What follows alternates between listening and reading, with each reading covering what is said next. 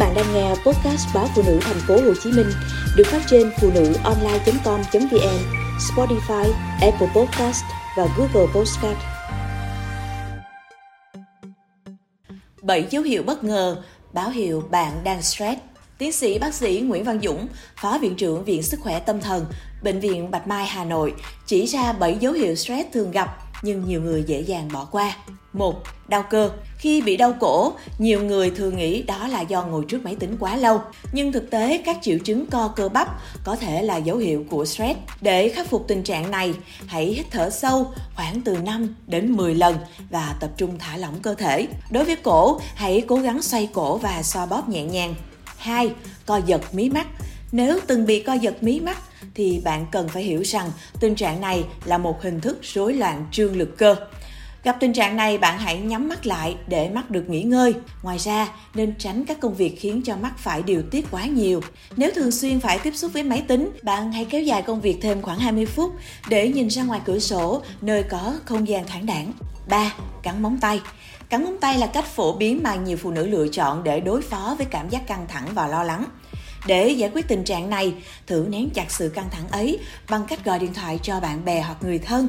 Hoặc bạn cũng có thể thư giãn bằng cách đọc sách, báo, nghe nhạc, đi dạo vân vân.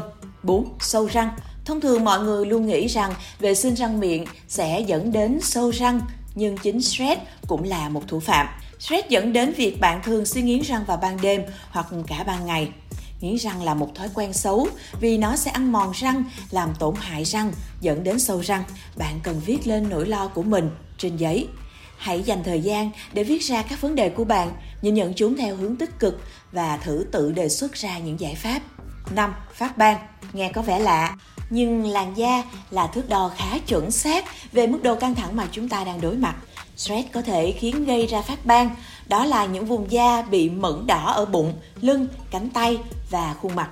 Chứng phát ban được gây ra bởi tác dụng phụ của sự căng thẳng trên các hệ thống miễn dịch histamine đang được tiết ra gây ra các vết ngứa và mẩn đỏ.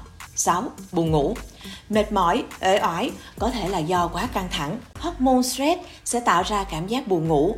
Sự căng thẳng cũng làm giảm chất lượng giấc ngủ, khiến cơ thể mệt mỏi và cáu kỉnh khi thức dậy.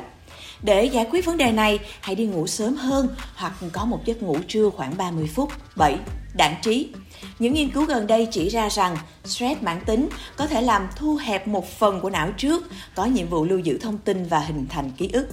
May mắn thay, kích thước của khu vực não này sẽ trở lại bình thường khi mức độ căng thẳng giảm đi. Nếu muốn não của mình hoạt động tốt, cần tăng cường tập luyện thể dục, leo cầu thang hoặc nhảy theo nhịp điệu sôi động. Bác sĩ Nguyễn Văn Dũng nhấn mạnh, mức độ căng thẳng trong cuộc sống phụ thuộc rất nhiều vào các yếu tố cá nhân như sức khỏe thể chất, các mối quan hệ, cam kết và trách nhiệm của mỗi người. Vì vậy, khi có các tác nhân có thể làm bạn lo lắng hay khó chịu, hãy tìm cách điều khiển cơ thể phản ứng với căng thẳng đó.